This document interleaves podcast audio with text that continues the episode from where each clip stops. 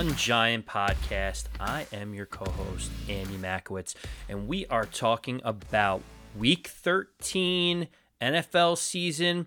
New York football giants going up against the now resurgent Miami Dolphins. Um, very, very interesting how the schedule generally plays out here. You know, before the season when every, every fan and every team looks at all the different games on the schedule and says let's mark this one for a win and mark this one for a loss and my how things change over the course of the season you know you start out early with the panthers looking hot and the raiders going undefeated and you think man those are two games that the giants just have no chance in if they continue to roll you know fast forward the Panthers uh, are on their third quarterback at this point after benching Cam Newton. The Raiders looked lost on offense uh, against the Giants, especially with all the tumultuous changes uh, for their head coach. And, you know, the Giants get wins there. You then look at, at the Dolphins game and you think early on in the season, wow, they're, they're a terrible team. Things are not going well. Tua is not the answer. And here we are, game coming up on December 5th. The Dolphins have now won four straight games and are looking like a formidable opponent for the Giants as they go down to Florida this week. Now, before we get into the game, I wanted to do a little bit of news and notes uh, uh from what's been coming out for the Giants because there's plenty of things coming out from practice and from the team uh, this week. First, we got to start with injuries. And there's no bigger injury that popped up this week than our franchise quarterback, Daniel Jones, coming up with a neck injury. Uh, it sounds like a neck strain. It appears to have happened, uh, I think, on the second play of the game against Philadelphia. So you know, uh, you Daniel Jones is pretty resilient. He's he's stayed out there through a host of different injuries. Stayed out there through this one and, and got the Giants the win. Um, but this this injury popped up on the injury report. Um, multiple reports came out saying that Daniel Jones is expected to miss this game and uh, backup quarterback Mike Glennon is going to be taking his place. Uh, we all saw what Mike Glennon did against Dallas uh, in replacement of Daniel Jones with his concussion uh, issues. Threw for 150 something yards, a touchdown, couple picks. One turned out to be a pick six. Uh, did not bring us too much confidence seeing Mike Glennon out there. Um, you know, the, the tough part about this is there's been conflicting reports back and forth, some from the team, some from media outlets, talking about whether Daniel Jones is going to play or not. Now, you look at Vegas's betting lines. The New York Giants opened up as two and a half point underdogs against these Miami Dolphins going, you know, uh, at the beginning of the week. When word got out that Daniel Jones had this injury and he was potentially going to miss time, the line ballooned all the way up to the Giants getting four and a half points. And usually uh, Vegas knows more than we will ever know. Um, but now, you know, the line is coming back down to four, and it's because of a lot of the different conversations that have been had since uh, these reports came out on Tuesday and Wednesday. Now, Daniel Jones has been a limited participant in practice. Um, you know, the interesting thing for quarterbacks is that they are non contact participants in practices. So you're really not going to see them get hit. So him being limited means he's going to jog around. He's probably not going to hurt his neck too much. But I think what's what's important that Art Stapleton points out uh, on Twitter is that yeah, it's fine that he's practicing and he's limited, but he needs to be cleared for for contact to be able to be active and play in the game. And no one really knows what the state of that is. I, I don't think any of the coaching staff has said anything.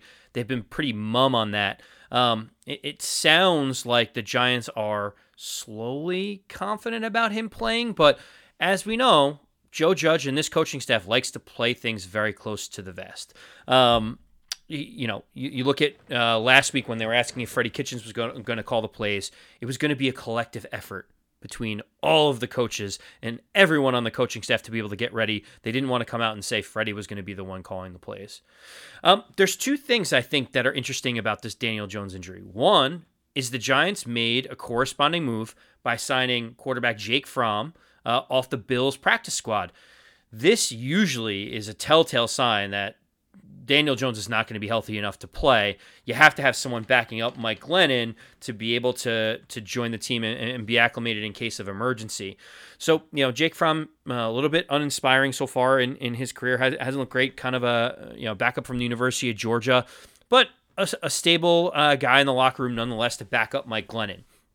Usually, you would say this is a telltale sign that Daniel Jones will be inactive could be a, a potentially multi-week injury, knowing that you're bringing someone else in rather than just promoting someone uh, from from the practice squad or someone that's been in the building, like Clayton Thorson or someone else that's been around. Um, you know what's interesting is while Freddie Kitchens has n- not been named the offensive coordinator. He just happens to go in on the Thursday time slot when the offensive coordinator, Jason Garrett, used to go in and addresses the media. And in this address, he came back and said that he expects, in some kind of like wonky terms that he uses, that Daniel Jones will be the quarterback in week 13 for the Giants against the Dolphins. Now, the way that he said it was a little bit odd. It sounds like they're still kind of being a little bit coy about this. Um, but listen, Daniel Jones, non-participant, uh, a participant limited in practice, non-contact. Freddie Kitchens coming out saying they expect him him to play. This is why I think the line dropped from four and a half to four for you know back towards the Giants because they do think that Daniel Jones has a legitimate shot of playing. And uh, you know if this was Joe, Joe Judge's plan all along, kudos because he's got everyone confused as to what's actually going to happen with Daniel Jones and who's going to be under center come Sunday 1 p.m. Eastern time. Now while Daniel Jones is critical to the Giants' success in this game against the Dolphins, there are plenty of other guys that have some noteworthy injury designations uh, at practice time. So the laundry list, like it has been all season, people who did not participate in practice: Kadarius Toney, Adoree Jackson with his injury that he suffered on Sunday, Sterling Shepard, Kyle Rudolph, Kaden Smith, Trent Harris, Cullen Gillaspia, and a partridge in a pear tree. The Giants have so many injuries right now, and this has been the running theme of the entire season, and why you know we're lumping a, a, ton of blame on Jason Garrett, but really the team hasn't stayed healthy at all to be able to see the full complement. You know, this is going to be tough for the Giants. You'd love to see Toney or Shepard out there to help make this offense a little bit more versatile. You'd love to see what the offense would look like with those types of weapons out there you know, remember, you know, Freddie Kitchens was calling plays just with basically Saquon Barkley, Kadarius Toney, a little bit of John Ross and Darius Slayton sprinkled in there, and some Evan Engram over the middle. You know, imagine bolstering that up with our first round draft pick, our our free agent signing at tight end, and uh, you know Sterling Shepard being able to be that reliable threat over in the slot. So it's really tough if the Giants don't have these players going again. But it's not like they haven't gone through this already. I mean, they've played the majority of the season with some combination of these guys and Saquon Barkley or Darius Slayton or Kenny Golladay injured. So they really do have to have the ne- next man up mentality against this Miami Dolphins team. Now, when we talk about the Miami Dolphins, like I said, they are hot. They are on a four game win streak. They were left for dead towards the end of October. In fact, their defense ranked 32nd in the league on the last day of October. Right around Halloween time, the Dolphins were dead in the water, literally and figuratively.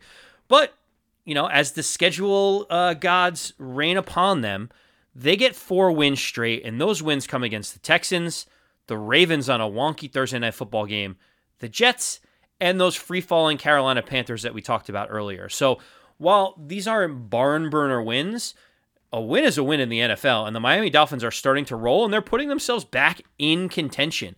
I mean, um, like I said, a month ago they were ranked 32nd in the league defensively, which is just really tough. And while they have turned it around, there are some susceptible parts of this defense. They still rank 32nd in the NFL in yards allowed and passing yards allowed. They can be gotten through the air. Now, a lot of this has to do with injuries.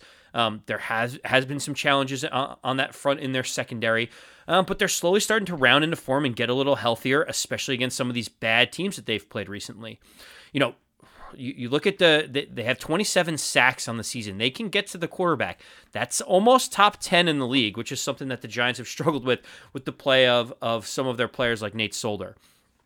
I'm a little worried going into this game. I'm um, I can't lie to you. I mean, the Tua Tagovailoa, who we'll talk about in a second, has, has turned his season around. Seems competent at quarterback, but this defense really ha- has turned things around. If, if they were a sieve like they were earlier on in the season, you'd say, well, maybe we could get by with Mike Glennon at quarterback. You know, may- maybe the Giants could steal a game similarly to Colt McCoy stealing one at Seattle last year when Daniel Jones was down with an injury. But this defense has turned it around 11th in sacks, 12th in, in interceptions. They're actually ranked fifth in turnovers forced. So they really get the turnover battle, turnover differential in their favor to give their offense a chance.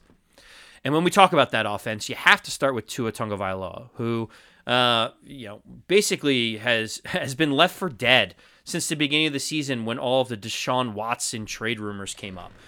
It kind of felt pretty bad for for Tua. It's like the guy's played like a handful of games, and they're already trying to ship him out for a guy that has uh, you know dozens of sexual assault allegations against him.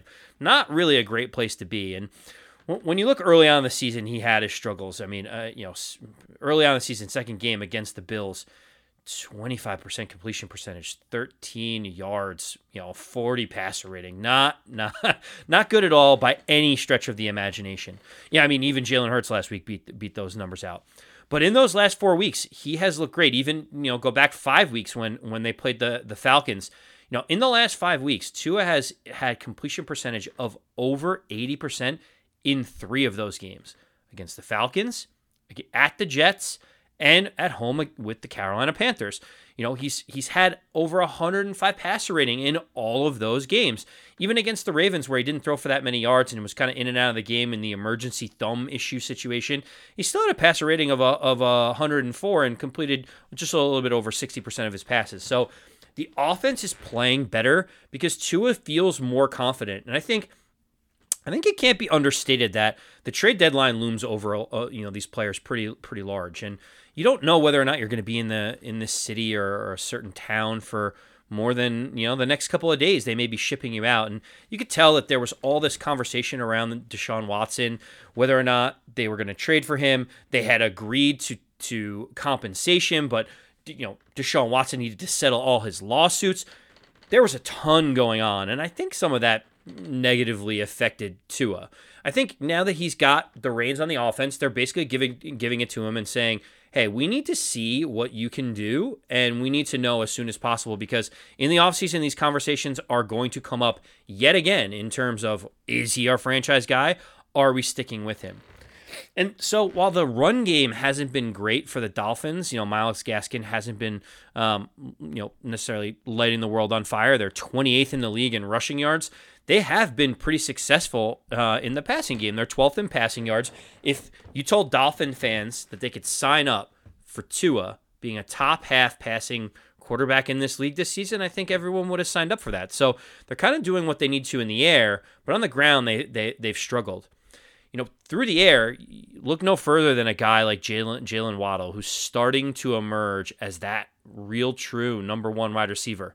You know, in the game against the Panthers, nine catches, 137 yards, one touchdown. You know, with Adoree Jackson being questionable, might not be able to play, it feels like this is going to be the big matchup of the game is going to be Jalen Waddle against James Bradberry. And if you look, James Bradberry has performed pretty admirably. He had, you know, over his last five games, he's basically giving up one or two receptions uh, per game, and he's, and he's, shutting down some of the opposing number ones and number twos um, on their offense. So you look at Jalen Waddle, it's it's going to be the battle in the secondary to see whether or not James Bradberry can contain him. And and uh, you know, having 17 combined catches for Jalen Waddle the last two weeks, he's really starting to get things going. So I think really that matchup is the one to look at when you look at at the the secondary. You know, up front, the Giants got to feel pretty good. Myles Gaskin isn't isn't letting the world on fire, as we mentioned before. Tua isn't really a, that much of a running threat this seems like a good situation for the Giants defense to be able to continue some of their success. You know, you, you look at the as we talk about the Miami Dolphins schedule, they've played some some pretty ragtail teams over the last few weeks. You know, they only scored 17 points against the Texans. They scored 22 against the Ravens when Jacoby Brissett was was at quarterback. They scored 24 against the Jets, who have been giving up 40 to everyone, and they had a little bit of a, a breakout against the Panthers, uh, scoring 33 points when it seemed like Cam Newton was just trying to turn the ball over left and right. So this does feel like a situation that the the Giants defense should be able to take advantage of. Um, you know, I'm feeling pretty good about this matchup in, in this situation for the Giants. The, the biggest and, and, toughest part is what is the health of Daniel Jones and, and what are we going to see out there? And, you know, a lot of people are going to say, does it matter? And I, I think it, it really does because not only does Daniel Jones provide more of a rushing threat than than Mike Glennon does, he's gotten all the first team reps. You know, this is a new offensive coordinator. We are still learning the plays. Uh, who know who's to say that Mike Glennon understands the system that Freddie Kitchens is putting in more than Daniel Jones at this point?